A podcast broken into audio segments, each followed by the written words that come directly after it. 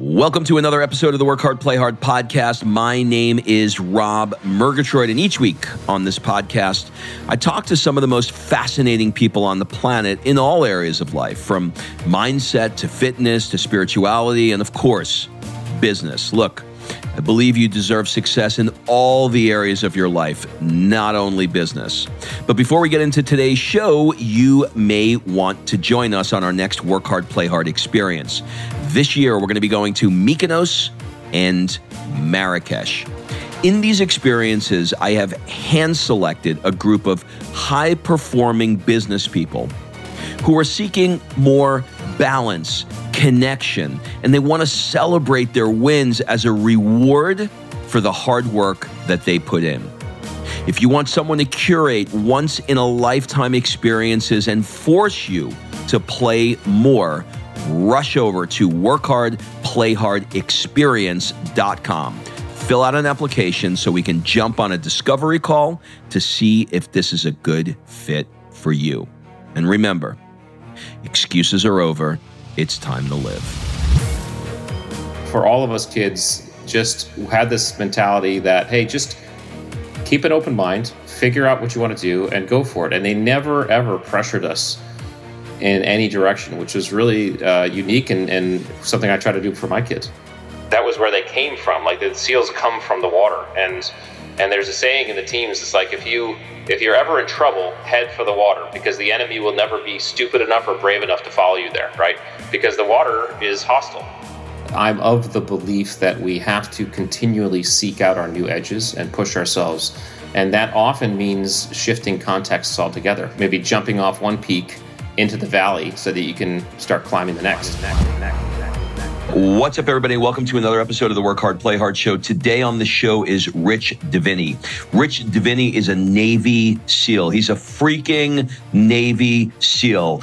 We talked about his 20 plus years as a Navy SEAL officer. He's completed 13 overseas deployments, 11 of them were in Iraq and Afghanistan. You can only imagine his career. He's working with Simon Sinek right now, who's one of my favorites.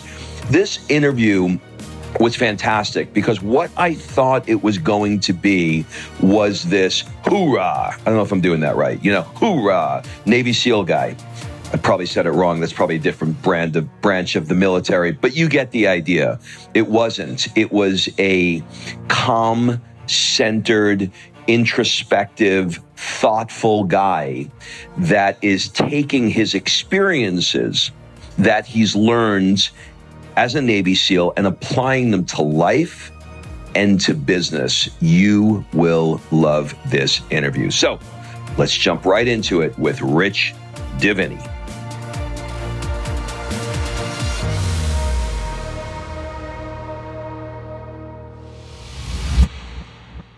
Rich Diviney, welcome to the show. Thank you, Rob. It's a pleasure to be here. You know what, man? I am super excited that you are here. And I think I see a whoop on your hand. Do I see a whoop? Yes. Um, We're yep. fellow whoopers. Fellow whoopers, yeah.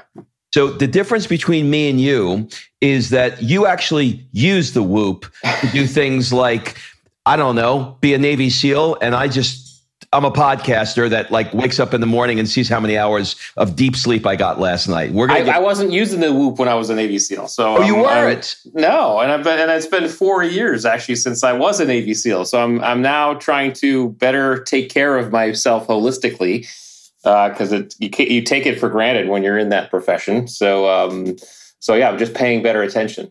Yeah, I bet. I bet. All right. So we're going to get into all of that. I think a good place for us to start off would be um, for you growing up in uh, in Connecticut in um, in the seventies. Uh, your dad was a pilot, mm-hmm. and you and your twin brother both wanted to be military jet pilots. What was it that you saw in your dad that inspired you to want to consider the same path? Yeah, it was. It's interesting because my dad was a lawyer. He still is. You know, he was a private pilot. It was something he did for fun. But one of the true gifts that both of my parents gave gave all of us kids was a almost a a no pressure environment to do what he wanted to to to kind of explore what we wanted. There was never any kind of pushing us to go any direction. It was like, hey, just just figure out what you want to do and try it. And um, and you know, my dad loved flying, and he he saw that my brother and I loved it. And so when we when we told him, well, we want to be military pilots, he was yeah, he was of course thrilled. Um, and it's interesting. My, my my twin brother became. I mean, he, he flew the Harrier uh, for 20 years, which is the which is the jump jet, the jet, the jet that the, that goes uh, takes off vertically up and down that's the the AV8B Harrier. He flew that, and then um, and now is flying um, for uh, for FedEx. And my dad just loves hearing those flying stories. He just he just he, he he's enamored by that that profession. So it was kind of cool. So yeah, my dad, my both my parents, for all of us kids, just had this mentality that hey, just keep an open mind, figure out what you want to do, and go for it. And they never ever pressured us in any direction, which was really uh, unique and and and something I try to do for my kids. So, did you refer to that as junk, J U N K, or jump as in jumping? Jump. It's it's nicknamed the jump as in jumping because because it, because it, it, it jumps. Because it well, it takes off vertically. Yeah, it, it has the, it has nozzles. So if you have you seen the movie True Lies? I did. Yeah. So that at the end of that movie, when those the the planes land vertically, the the jets that yeah, that, those are Harriers. Yeah. So, so they're awesome can I tell you, I thought that that was some BS on the internet. I never knew because you see these, you know, you see these planes and they're like doing all kinds of crazy things, and you never know what's real and what's not real. Yeah. I did not know that these were actually planes that did that. Well, oh that, yeah, yeah. That's some crazy stuff. Yeah. So so look, you know, we all have these moments in our life that define our destiny. And and one of your moments was when you read an article about the Navy SEALs, right? Can mm-hmm. you tell me more about what was going through your head when you read that article about I would read the article and stop midway through and say this is fucking crazy. Like I have no desire to do any of that. But you yeah. not only did it, you made sort of a life out of it. So yeah. like what why? Yeah. Um, well, it was an article about all the special special operations forces in the first Gulf War, so the 90s, and it outlined all of them. And I could remember it was cool to kind of think about this these these units that were kind of James James Bondish, I guess. Uh, but the thing about the SEALs was all they had pictures of guys in every different environment, like desert, jungle, winter warfare, you know, jumping out of planes, underwater. And and out of all the pictures, there were 20 plus pictures, like 18 or so were all SEALs, just in different environments. And I, you know, having I was already kind of biased towards the Navy anyway, because I wanted to be a Navy pilot. I was like, man, these Navy SEALs do everything. And in addition to that, I loved water. I love the water. I love being on the water, in the water, underwater. I just love it. And I loved it as a kid. And the fact that that was their, that was where they came from. Like the SEALs come from the water. And, and there's a saying in the teams, it's like, if you, if you're ever in trouble, head for the water because the enemy will never be stupid enough or brave enough to follow you there, right? Because the water is hostile. you know, you can't breathe. It's cold. It's there's pressure. So the fact that they made this hostile environment their refuge was uh, just really audacious and cool for me. And um, and ultimately, as I went through my processes, I went to Purdue and was ROTC. And and you know, at the beginning, you know, in the few years, uh, freshman sophomore year, I was kind of debating, okay, pilot or SEAL but ultimately i kind of said to myself I, I, knew i knew i could be a pilot but i didn't i wanted to see if i could be a seal and i really wanted to test myself. And so that's why i chose that. And fortunately it worked out. I got selected and then fortunately i made it through training. And that was how long ago? That was back in 96 that i went okay. through seal training. Yeah Okay, were you raised around? Well, you were raised in Connecticut, but were you raised around water? Like, for example, I live in yeah. Hermosa Beach, and I'm, uh, you know, like I'm learning to surf and stuff like that. I just took it up now, but uh, you know, were you? Did you spend a lot of time in the water? For you, was that was that your main main driver? Well, yeah, we went to the beach. All the, yeah, we lived right on the coast. We went to the beach every day of the summer. Now, I didn't scuba dive until I was in college, and that was really awesome. As soon as I got underwater, that was I was like, man, this, this is even better. So yeah, I I I had a I had built up this love and tolerance for the water, which is interesting because when you look at people who who gravitate towards that profession, you know, certainly there are anomalies, but a lot of them has have had some exposure uh, to the water, and um, and you kind of have to. Although, yes, there are anomalies of guys who who have no exposure and they show up and like, okay, and then they just jump into it. But that, I mean, you could, that same could be said for skydiving, right? I mean, I I had never skydived before or, or shot a gun before. I I joined the SEAL team, so those were all very new experiences for me.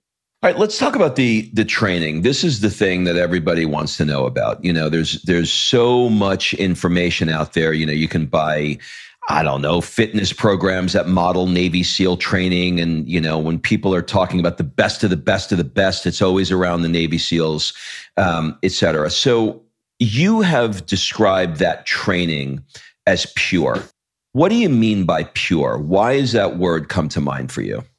Well, it's because when you get to SEAL training, there's a lot that first of all, there's a lot that it takes to get to SEAL training, and so so you have to you have to. There's a lot of hard work and things you have to do just to get there in the first place. But once you get there, it's almost like all that everything you've done before is is erased. It doesn't matter, right? So you could be the the valedictorian of your class. You could be the the the division one athlete or the olympian you could be the kid from the farm it doesn't you could, it doesn't matter what color i mean what color or, or race or creed you are all the, the the training is so incredibly difficult. It's all about taking every candidate down to basically below zero and saying, okay, what do you got? You know, what can, can you can you do what we're asking you to do? And and there's a purity in that system because because now the the kid from the farm who's never done a sport in his life is now equal to the division one athlete they're they're they're the same because they're at they're they're they're basically below zero and so it's taking you down to your very elemental you because the, the guys who show up who are great runners well they're going to run you so hard you can't run anymore or they're going to get you in the cold water which has nothing to do with running or they're going to make you swim you know the guys who are great swimmers well they might not be great runners or they're going to make you run in the sand you know or they're making a pt with a log they're just there's everything about the training is designed to uh, take away all of your advantages, right? Yeah. And, and and and even you out. And I think so. So so it was. I remember getting there, and I remember even though it was tough, I remember there being a sense of relief. And even guys who who who are going to you know who, who are getting ready to start SEAL training or starting SEAL training, and and if they reach out to me, I say, listen, here's the good news. It's like nothing else matters. Everything that you've done, every all the work you've done to get there, everything's erased now. It's all on you it's not about recommendations it's not about grades it's not about the the the, the pt test you took and the scores you everything is about you and whether or not you have it in you. And and there's a there's a beauty i think and a purity to that that i really enjoyed and enjoyed throughout my whole career because you know whatever training we were doing was kind of like that and and the profession is largely like that. So when you describe it, you know, I have this vision I'm making in my head of, you know, somebody in a pool somewhere that is as an example, treading water, and they're, they're treading water past their ability to continue to tread water mm-hmm. and you know they're starting to they're starting to go under now and i'm assuming that what you mean by that is the the below zero is when they hit that wall where they're like i can't I, not another minute not another second i cannot do this yeah. and then somehow some way they tap into something Mm-hmm. and then they they they kick into a gear that was unavailable to them prior to that talk to me about how one does that where does it come from? Is it just your drive where you just kick in? Like you know because i could go into the water and i can say using my example i can say you know i'm gonna i'm gonna stay here forever and i'm gonna do this. But there's going to be a point where even the best of intentions that I had getting in there is just not to, like, it's got to come from somewhere else. Where is that other place? Talk to me about that. Yeah, what a what a beautiful question and and a complex one because I think it it it it's it's different for every person. You know, where where do you where do you dig from?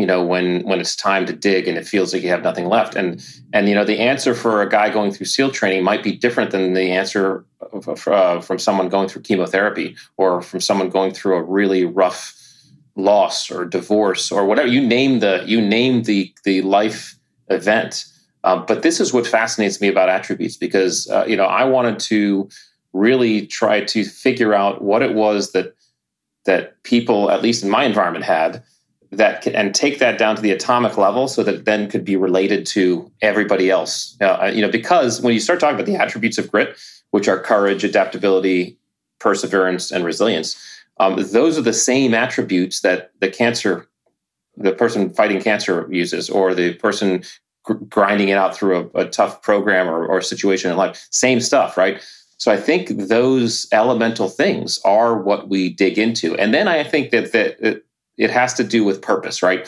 There's a there's going to be a why as to why do I need to prevail. Now the easy answer is survival. Okay, if you're treading water and um, and you feel like you're at zero and you feel like you got nothing left, um, and you re- and you recognize that you're going to be in the water for a longer time, you're you're you're going to dig down. You know, survival becomes the reason why you keep going. But if you take that up a little bit of a notch, you know, the why could be well, I I, I, I want to be a Navy SEAL. I mean, there's nothing that's going to stop me here, and and that might be the the clarity. Um, the the the why might be the person who's fighting cancer. I will, you know, well that's survival, but you know, I, I want to make something better. I want to do something more, and so I think purpose has to do. You know, if you threw the example, Rob, would if you and I went to the pool and I said, okay, Rob, tread water, and I'm gonna I'm gonna make you tread water until you have nothing left. You know, and that might be hours or days, right? And then once you're like, I, I just got nothing left, I said, no, keep going, right? Well, at that point you're going to be asking yourself why am i doing this you know and right. um, and if the answer isn't sufficient you're going to stop doing it and i think i think for guys who don't make it through that training uh, sometimes that answer is not sufficient and and some guys some guys quit training and very honestly afterwards say yeah listen I went through it and I decided this is not for me. And they're very comfortable with that decision. Now, not everybody's comfortable with the decision, but there's a lot of guys who quit and they're very comfortable with the decision because, like, hey, I, I went there, I tried it. This is not for me. I am now firm in that decision, and that's perfectly okay. you know, I mean, because that's that's what that's what the, the the program's trying to accomplish.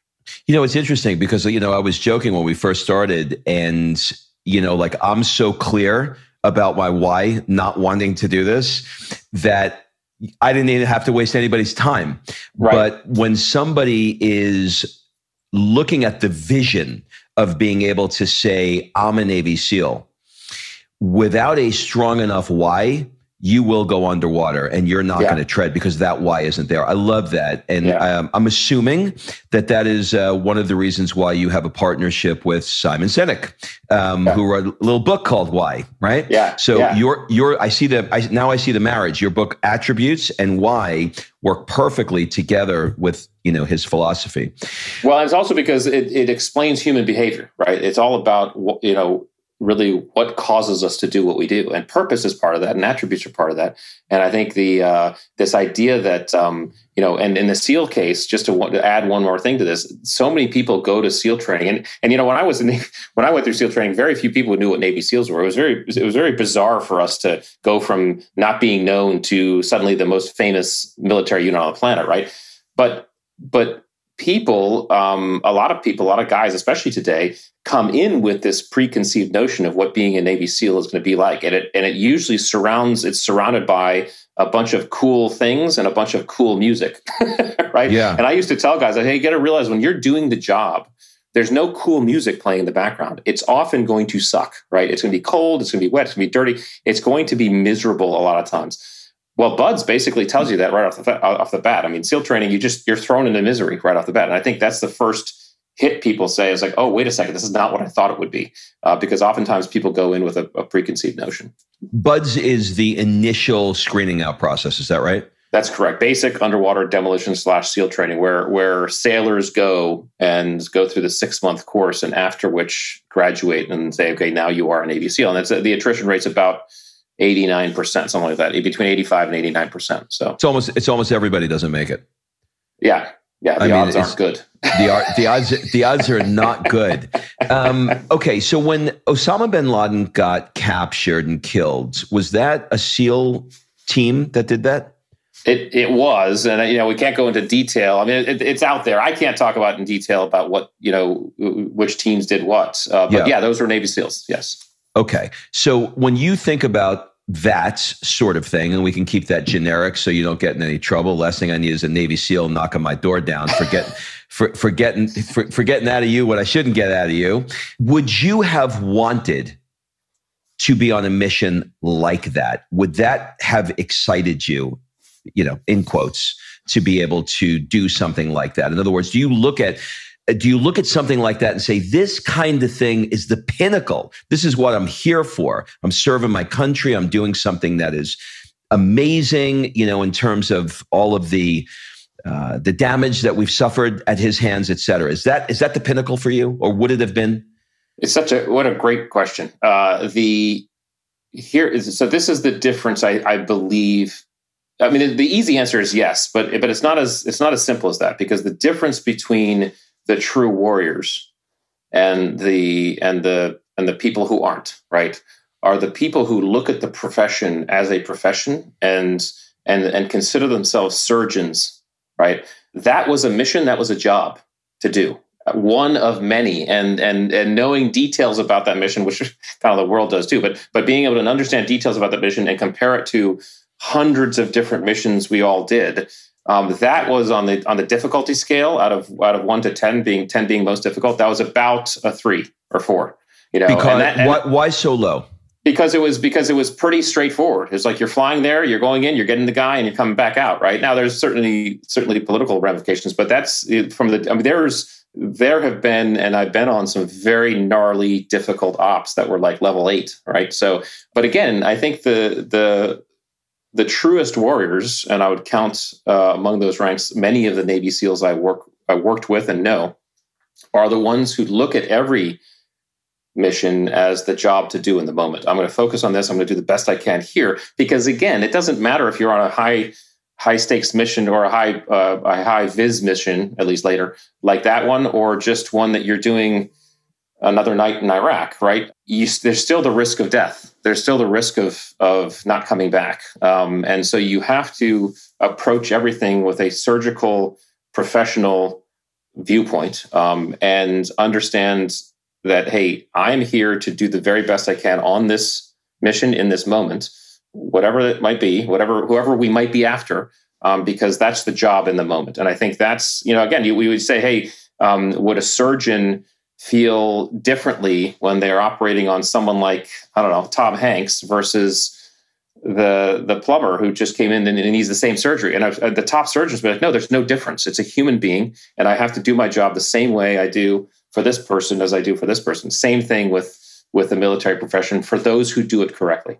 You in your life right now, your you know your baseline for pushing the edge or creating you know the the the kind of life that you had when you were active in seals. You were focused and driven and wanting to be the best.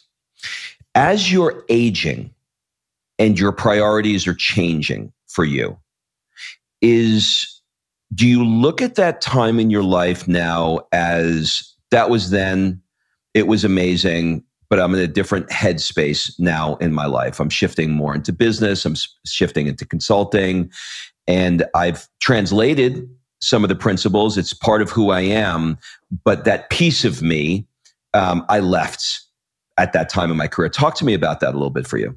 Yeah, 100%. And, and it's not, but it's more, I think it's more because uh, I'm of the belief that we have to continually seek out our new edges and push ourselves and that often means shifting contexts altogether you know um, and in this case maybe maybe jumping off one peak into the valley so that you can start climbing the next um, now there's certainly a, there's certainly an aging out process that goes on in the in the in the SEAL teams, right? But it's also why I don't I don't call myself a Navy SEAL. And when people, oftentimes when people introduce me as a Navy SEAL, I, I, try to correct them. It's like, no, I'm a former Navy SEAL. I don't do the job anymore. The, the guys out there right now, they're the ones doing the job. They deserve the credit of being a Navy SEAL. Now, certainly I take great pride in having done it. And, uh, and it's in a position of honor on my mantle. Um, but it's on my mantle nonetheless. It's something that I can, I want to, I want to be able to look and draw my lessons from and then explore explore a new frontier because I think I think we I think we only begin dying when we stop growing and uh, and and, our, and human growth is dependent on us continually continuing to find and explore our potential by stepping out to those edges those new horizons uh, that we may have not uh, had a chance to uh, explore before. Do you find yourself intentionally looking for things that are difficult and things that are challenging in your life. In other words, if you know if it's easy for you, um, it's just not as exciting, and you're looking mm. for you're looking for the challenge. Has that become part of who you are moving forward? Yeah, I would I wouldn't say I necessarily look for stuff, but what I do is I'll set audacious goals with the with the understanding that things are going to be challenging, and I certainly um, take pride in in tackling those things. Now, I mean, I, you know, I, I don't know if I like I I don't like heights, and I talk about them in the book. So that means, and I've never bungee jumped. Okay, I have no interest in going and bungee jumping. That would be a an edge I have no interest in exploring. So I would say mm. I look for those things that are congruent with my goals, and and do not shy away. In fact, expect that there'll be difficulty um, in in achieving those. And I like that fact, you know. But um, but no, I'm not a. If if something happens to be easy once in a while, I I I'm usually I usually be grateful for that. yeah. but, okay. Good. Yeah. Yeah. But the, but the, but I know that you know in in any long term goal, ease. Uh, if it's too easy for too long, something's wrong. You know, and you're not you're not challenging yourself. But that's that's not going to happen if you set audacious goals. It's just not. You know, life doesn't work that way. So. Yeah, I love that. You uh, you've done 14 uh, overseas deployments to places like Iraq and Afghanistan, and we talked about you know the uh, the mission uh, with Osama bin Laden, let's say you know on a level of difficulty a three, and I know what you I know what you mean by that uh, because it, it was super clear for you when you think about those level eights or nines personally when you were involved in in those. Um, is there anything that you're able to share, or if not, can you be general enough to tell me what sort of stood out for you and maybe what you learned from it? That made it difficult? The- yeah. So in other words, if you're like, if you're looking back mentally in your career and you're saying, you know, scale of one to 10, you know, what was an eight, nine, or 10 for me that it was just, it was difficult. It was, yeah. it was scary. I, I, didn't know how we were going to pull it off.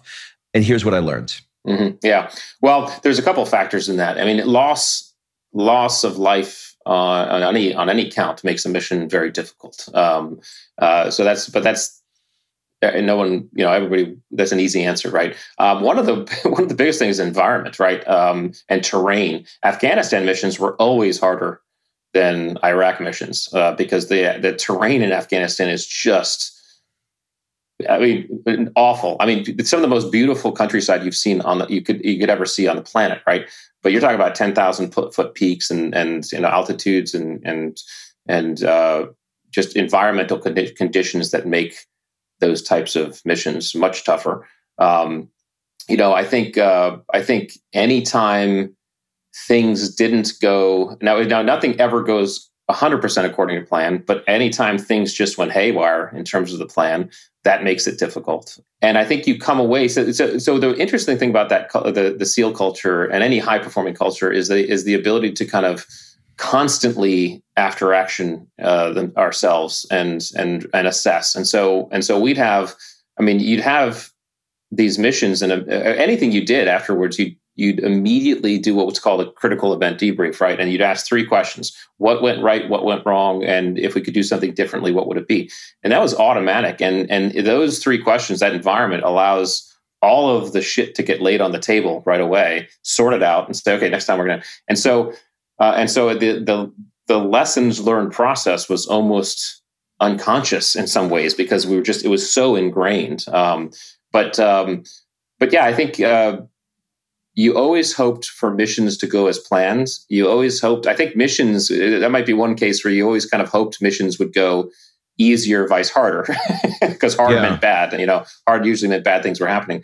But you always recognized that uh, based on what you learned, you'd get together the best plan that you could. Uh, you'd, you'd pre-think through as many contingencies that you could without getting overboard, you know, which means, you know, let's think through three, four, five different things, different ways this could go. But then you have the the supreme confidence in yourself and your team that um, if anything goes outside that, you'll handle it on the fly, and that's and that's really what what the whole system feels like most of the time.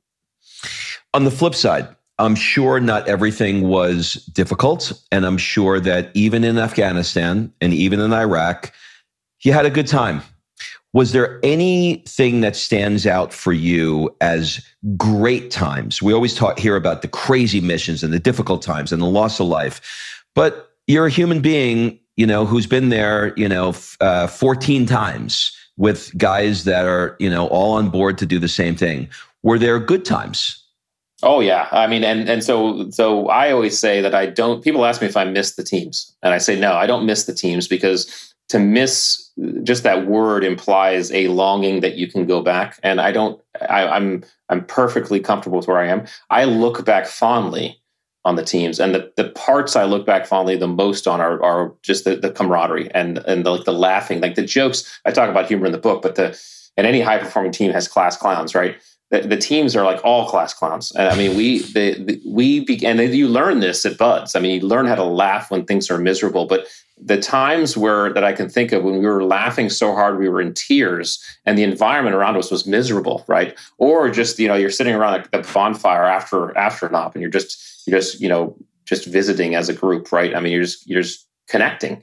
Those um, uh, those were always really really special times, uh, you know the great times, you know, and um, and so um, so yeah, I think, and and I, but even when even I can remember even when times were like really kind of iffy. I mean, I remember being in, in, on missions and I'd be looking around and be like, man, we are really in kind of a a beehive right now. I mean, of, of just there's there's potential for things to go really really badly, in, just in terms of where we where we are right now. But I, then I'd look around like the guys around me, and I'd feel such supreme confidence and comfort. You know, not arrogance, confidence and comfort that um, that we I, I was just surrounded by some of the best people on the planet, and and we were just this kind of synergistic flock of birds that were that we all just read off of each other in such great ways that it just it was a very cool feeling. So yeah, a lot of good times, and I wouldn't trade it for the world. I'm extremely I always say I'm extremely grateful that it's over, but I'm extremely extremely grateful that that I was a part of it. So. I bet. You know, in the pandemic that we're in right now, people are going through tough times, right? They're trying to figure out what the hell's going on in the world. When are we going to stop wearing masks? When are we going to be able to start, you know, traveling to other countries and blah, blah, blah. And I can even feel myself where so much of this is going on uh, on the subconscious level that when it first started to happen, I was like waking up at night, like mm-hmm. almost in like a little bit of a panic, like feeling closed in, right? And when I think about someone who has seen what you've seen and have been has been a part of the kinds of things that you've been in, you can block things out consciously. You can mm-hmm. will your mind away from something if you want. But it's really tough to get out of the subconscious. Like that stuff is in there and it's just gonna it's gonna work its way out the way it works its way out. How did you, if you had this issue at all, how did you reconcile all of the things that you saw and did and not have it really affect your mental health, which it has with a lot of guys in the service? It has. Um, that is a. It's a. It it takes a very deliberate um, process uh, because yes, we are seals, especially um, are master compartmentalizers, uh, and and it can be it's very very valuable when you're when you need to get through the shit, you know, um, but can be very dangerous and um, and destructive if you don't unlock that door and and and uh, and let some of that stuff out. So so I there were times where I would experience something and you know in the moment there's no time to mourn none because you have to you have to complete the mission right? So i always say that, that when you see movies of of someone losing their buddy in the middle of a gunfight and, and then the next five minutes is spent while this person's you know wailing over this you know it just doesn't happen right? The immediacy is you you win the fight right? Um, and so so those times where there was no time to mourn, oftentimes I would once everything was done and you're, you're back in your in your uh, uh, your base and in your safe zone, whatever it is, and all the work's done and I'm by myself. I would deliberately mourn. You know, I, I would take the time to deliberately mourn. And I know guys, other guys who I talked to who would do the same. Uh, some guys didn't do that, and some guys really they they hurt. You know, sense of loss is one of the biggest kind of traumatizing things that that can go on in that in that profession. But one of the one of the reasons why I think a lot of military folks have trouble, especially after they leave the service, is because it's not as much there's trauma that they of things they did or things that they saw. It's because there's a sense of loss of the team, right? They they suddenly had this identity and being surrounded by all these people and this support network. And suddenly, when you leave, you're on your own. I mean, it is really stark, you know, and that's people ask me sometimes what's you know what kind of courage does it take you know to to uh, uh, to transition write a book or do or do whatever you're do what, do whatever the next step is. You know, come out of the military and move. And and and one of the things I recognize is that uh, that when you're on such a such a close knit team, one of the things you ju- you just you fear you realize you fear is being by yourself, right? Now I have to do it on my own. There's no support network. I mean, in the military, you don't have to worry about a lot of things. You have medical, you have, you know, uniforms, you have a paycheck, all that stuff. Suddenly you're on your own, you know, and for a lot of people, that can be very overwhelming. So there's a lot of transition services for the military folks, uh, tons of resources out there now, which is awesome because there used to not be, uh, that help people make that transition and and and and make people feel supported because they're used to being supported. So uh, a deliberacy in understanding that when you lock up emotions, even if it's for purpose, because you have to, you have to, you must, must at some point let those out uh, and and process them. And if you can't do it on your own, I definitely recommend someone go get help doing it. You know, in the terms of psychologist or whatever, someone or even even best friends or whatever, someone who can help you unlock those because that'll that'll that'll really make strides with your mental health. Yeah. How about spiritually? In other words, most of the things that you do as a SEAL is l- logical, it's strategic, it's planned. But when you step into the world of the spiritual worlds, there are things that are just unfolding the way that the way that they're unfolding. Have you, as, as a result of being in the SEALs, has has it changed how you view the spiritual side of yourself? The spiritual side is tough because that's again very subjective. Some people consider spiritual religious. Other people uh, consider spiritual something other than the physical in some way, shape, or form, whatever that means. Um, I would say that um, in my case, you know, in my case, I you know I'm not I'm not necessarily a religious person. I you know I grew up Catholic, you know, and I, you know, did the whole you know Catholic school and all that stuff. And I and I, and as I grew up, I kind of moved a little bit more away from from that. Um, and I think going to war and seeing being in that environment probably caused me to ask even more questions about the whole religious aspect of spirituality. And again, I have no judgment; it's me just asking questions. And so, for me, spirituality has more been internally focused and introspective in terms of okay, what what am I learning about myself, and and and in that learning process, how does that then allow me to operate and and succeed and perform in these environments that sometimes are happening without my control right? Um, yeah for- and so and so no yeah so i think uh, you know it's a it's a great question. I you know from a spiritual aspect i think i've probably remained fairly even in terms of that. It hasn't taught me i, I in other words i didn't i never experienced any epiphanies mm-hmm. uh, um, you know that maybe some other guys had. Uh, uh, so I've remained fairly even and really sought out to, and again, maybe it's because of my, my logical kind of, I, I, tend to veer towards the logical, uh, to to to try to put explanations about that which I can't explain. Um, uh, which is again why I'm so interested in human before uh, human uh, behavior. Like, well, like why do I behave the way I do, and therefore why does other people why do other people behave the way they do? So yeah, right. kind of a rounded answer there, but that's probably the best I can do with that one. No, it's good because you're you're really the the spiritual side of what you're doing in some strange way with the book that you wrote, the attributes of the 25 hidden drivers of optimal performance. You know, it, it could almost be argued that that you know s- sort of like spiritually came through you because you're you're taking all of the strategy and logic that you've learned and you're explaining it. So there's also something that I'm, I'm unclear on, and that was the Spec Ops training program called Mind Gym. What was that? What was that? Yeah. Mind Gym was just a it was just another facet of what I was responsible for when I was in this training officer position where we were really um, you know we were at it was 2010ish right so we were kind of in the meat of the war we'd been, been at it for almost 10 years so we had a bunch of folks who had gone to combat, been through it, and some guys who are starting to retire and, and leave.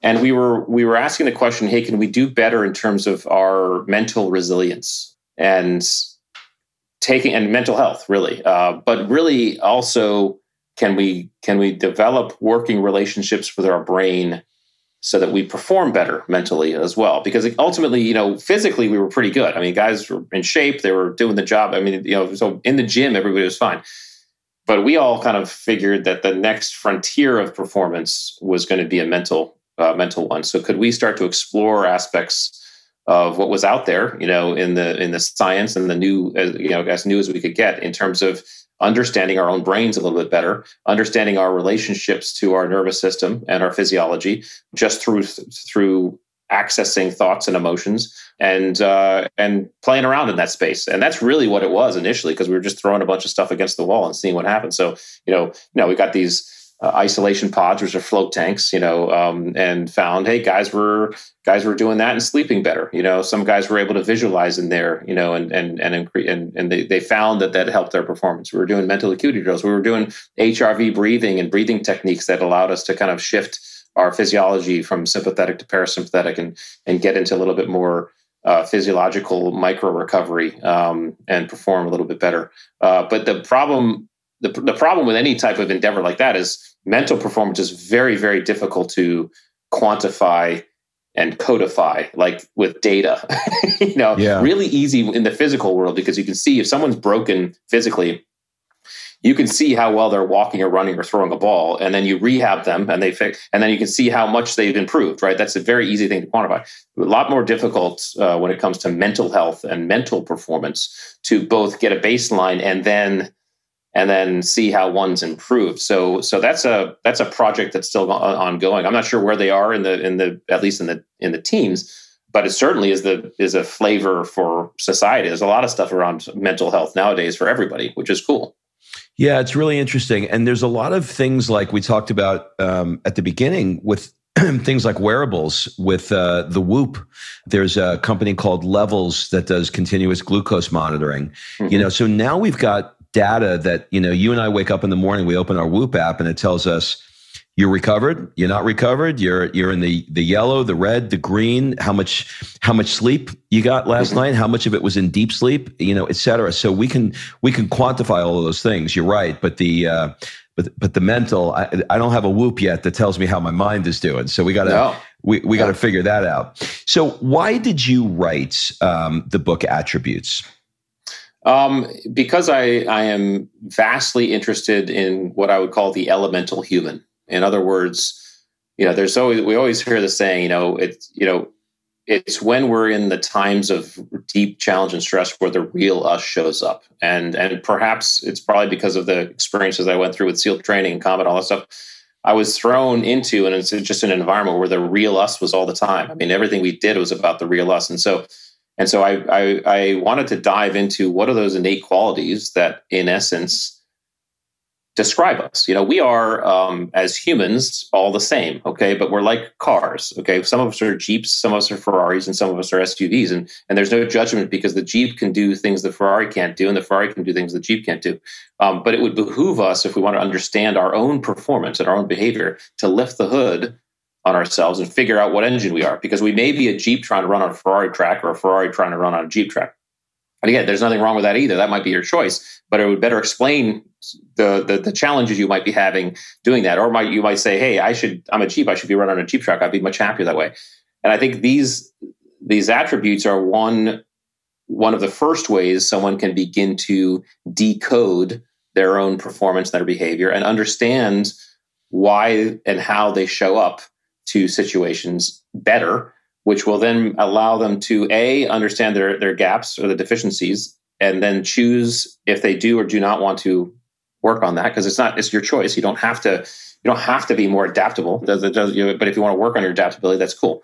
Um, but then also, if you are interested in increasing and and and doing better performance wise, now you know uh, a little bit more about what things, what are the, what are some of those tools and hacks that can work on you on your specific system? You know, because there's tons of, you know, there's thousands of cool techniques on how to increase performance here, how to peak here, how to do that. And, but there's almost too many, and one that one that works on one person isn't going to necessarily work on another person. Well, it's be like because it'd be like, yeah, I'm going to put a nitrous oxide thing on my Jeep engine, right? so it's not going to work. It might blow the engine. So so understanding your engine, understanding your your your um your uh, your set of attributes will help you do that. And so the book was written, and uh, you know, it was written very specifically so that when you read it, it's about the reader. It's not about Navy SEALs. It's not about super athletes. It's not about any of that stuff. Certainly, there's some stories to kind of help pinpoint some ideas, but when you read the book, the book is about you. And, and you'll find when you read it that you're thinking about yourself and thinking about, okay, how do I, based on this, how does that show up for me? And that's really what I wanted to do. And and I'm getting and the feedback I'm getting is that, that most people who read it are are feeling that, which is cool.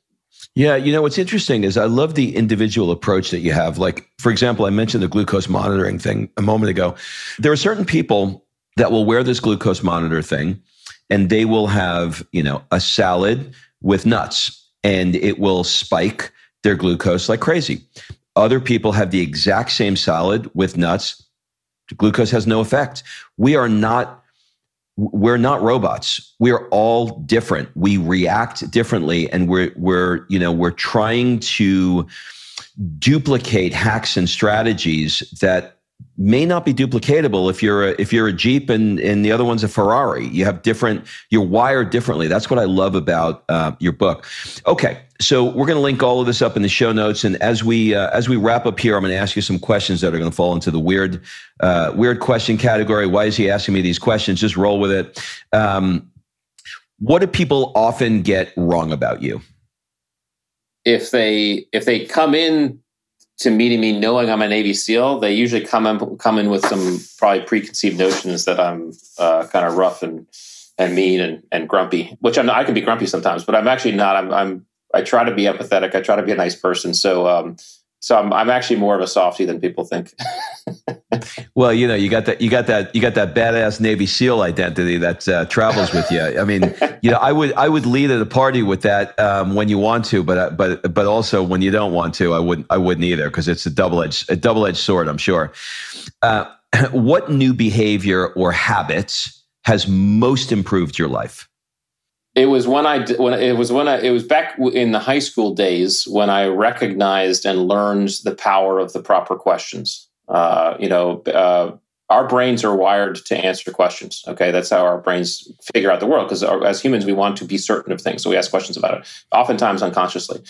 If we, however, lodge a question into our conscious mind, our brain immediately begins to come up with answers. And I do this experiment with people all the time. I say, okay, answer this question. How would you double your income in the next six months? Okay, you have 30 seconds, write down everything that pops in your head. Doesn't matter how crazy, just do it. Give them 30 seconds. Okay. Usually they come up with five or six things. Okay. Some, some are ridiculous, but, but the point is not the answers. The point is that as soon as you lodge that question, your brain began to answer it. The problem is most of us do this the wrong way. We ask ourselves things like, why am I so bad at this? Why does this happen to me? You know, why are these people out to get me? As soon as you lodge those questions into your brain, your brain begins to come up with answers to those questions. And I guarantee you they're not empowering. You know, they're going to make you feel miserable. I learned at a young age that high performers ask better questions. They take charge, conscious charge of that of that process, and say things like, "How can I grow from this? Um, what are what are those, those things that I'm strong at? You know, who's out there who can help me?" As soon as you ask those questions, you get better answers and they're empowering answers. And so I'm a big believer that our the quality of our lives is directly proportional to the quality of questions we consistently ask ourselves. And that's a habit I've tried to adopt since since a young since my younger years. It's a great habit. It's a challenge because we want to. Sometimes we're in a, like a little bit of a pity party with ourselves, and so yeah. you know we'll go through. Oh, this never works out. Why am I? Why am I? Uh, uh, Uh, why am I always fat? Not not a good question. no, because you'll get some answers. well, because you don't do shit. That's why yeah, you, you eat right, chocolate yeah. cake. What is an unusual or absurd thing that you love? Somebody would look at it and go, "That's weird." He loves that. Is there anything that falls into that category that somebody would think that you're is weird? Yeah, I would. My, my family teases about me about this. I, for some reason, dentistry fascinates me. there I you go. That's what I, I was actually, looking for. yeah, I think I could have been a dentist. I don't know why. I just think it fascinates me. The whole dentistry, and I don't even like the idea of putting my hands in another person's mouth. I don't. But teeth, like the really, I don't know. It's just weird. Isn't that so, funny? I, I have yeah. this. I have this weird fascination now with Hasidic Jews. Ah, I don't know why. I'm just I'm I'm watching them on YouTube and their culture is fascinating to me with the hats and the outfits and and and and and how they sleep in separate beds and it's just I don't know where these things come from but but uh, but I'm interested in that. Yeah. Um, if you could spend one month anywhere in the world, where would it be and why? I'm going to go off world. I'd love to spend a month in space. Yeah, and my boys, uh, funny, my boys just they are fascinated with space. They both want to go to space. I'm like, hey, if you go to space, I'm going with you. I would love to see the Earth from off the Earth. Yeah. I've done 300 episodes asking that question. You are the first one that took me off the planet. Nice. Wow, that's fascinating. I think that there's a whole uh, there's a there's a whole we could hire a therapist to figure out why why you came up with that. That was good. Oh, I no, love I that. yeah. Okay, um, so we'll do a, a, quick speed round and then we'll wrap up. What would your friend say is one of your superpowers? Uh, articulating concepts in a simple way. Do you collect anything or have you collected anything? Yeah, when I was a kid, for some reason, where we went to school, there was a chestnut tree, and we all started collecting these chestnuts that were falling on the ground. And I, I ended up with a drawer of like three or four hundred chestnuts in this drawer, and that was when I decided I didn't need to collect anything because I was like, "What the hell am I going to do with all these chestnuts?" And so I don't. so I've never collected anything since. you have another drawer with stamps. Yeah, I get it. Um, yeah. What do people never ask you, but you wish they did? I, I wish they'd ask me this question. They never ask me this question. They yeah, asked me about a- Osama bin Laden. They asked me about jumping out of, you know, jumping into the ocean, but they never asked me this question. Uh, well, probably, what are you grateful for?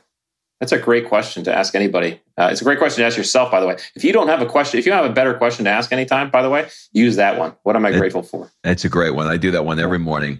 What book have you reread the most?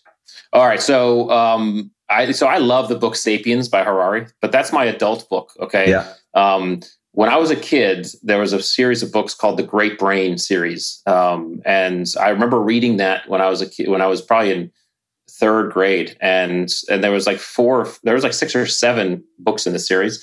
I must have read that whole series a dozen or more times. Every book, like a dozen or more times um, about a, a, kid growing up in the in the late 1800s. Um, and it's called Great Brain, as in brain. Great Brain. His his brother, this kid, the guy who wrote writes it, writes about his brother who was just really smart and used to generate ways to make money and swindle people. And yeah, I just loved it. So yeah.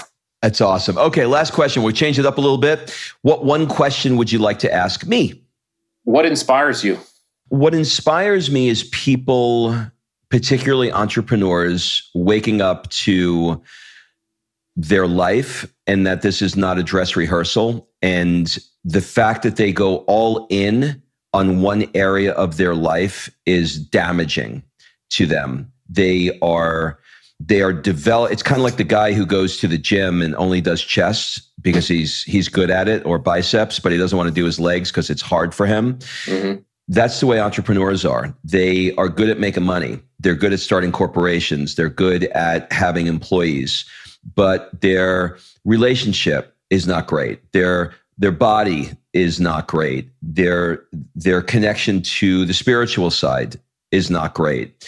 And what inspires me is facilitating in any way that I could them having a different experience outside of business, which is all these pictures that you see behind me. I do events around the world where I take entrepreneurs and I do all kinds of stuff with them. Um, we uh, we were uh, before the pandemic, we were truffle hunting with a dog in Tuscany. We uh, be, before that, we were uh, in the batting cages at Fenway Park hitting balls. Before that, we were we were doing a vintage car ride through the French Riviera. So uh, next, God willing, uh, in June we're going to be going to uh, to Mykonos, Greece.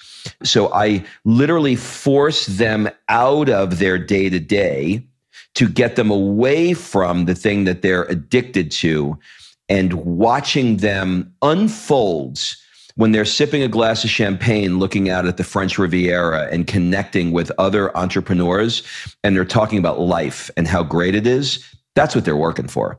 But yeah. they just, you know, they hit a goal, they want a million bucks, and then it becomes two million and three million and five million, and, and the bar just keeps moving.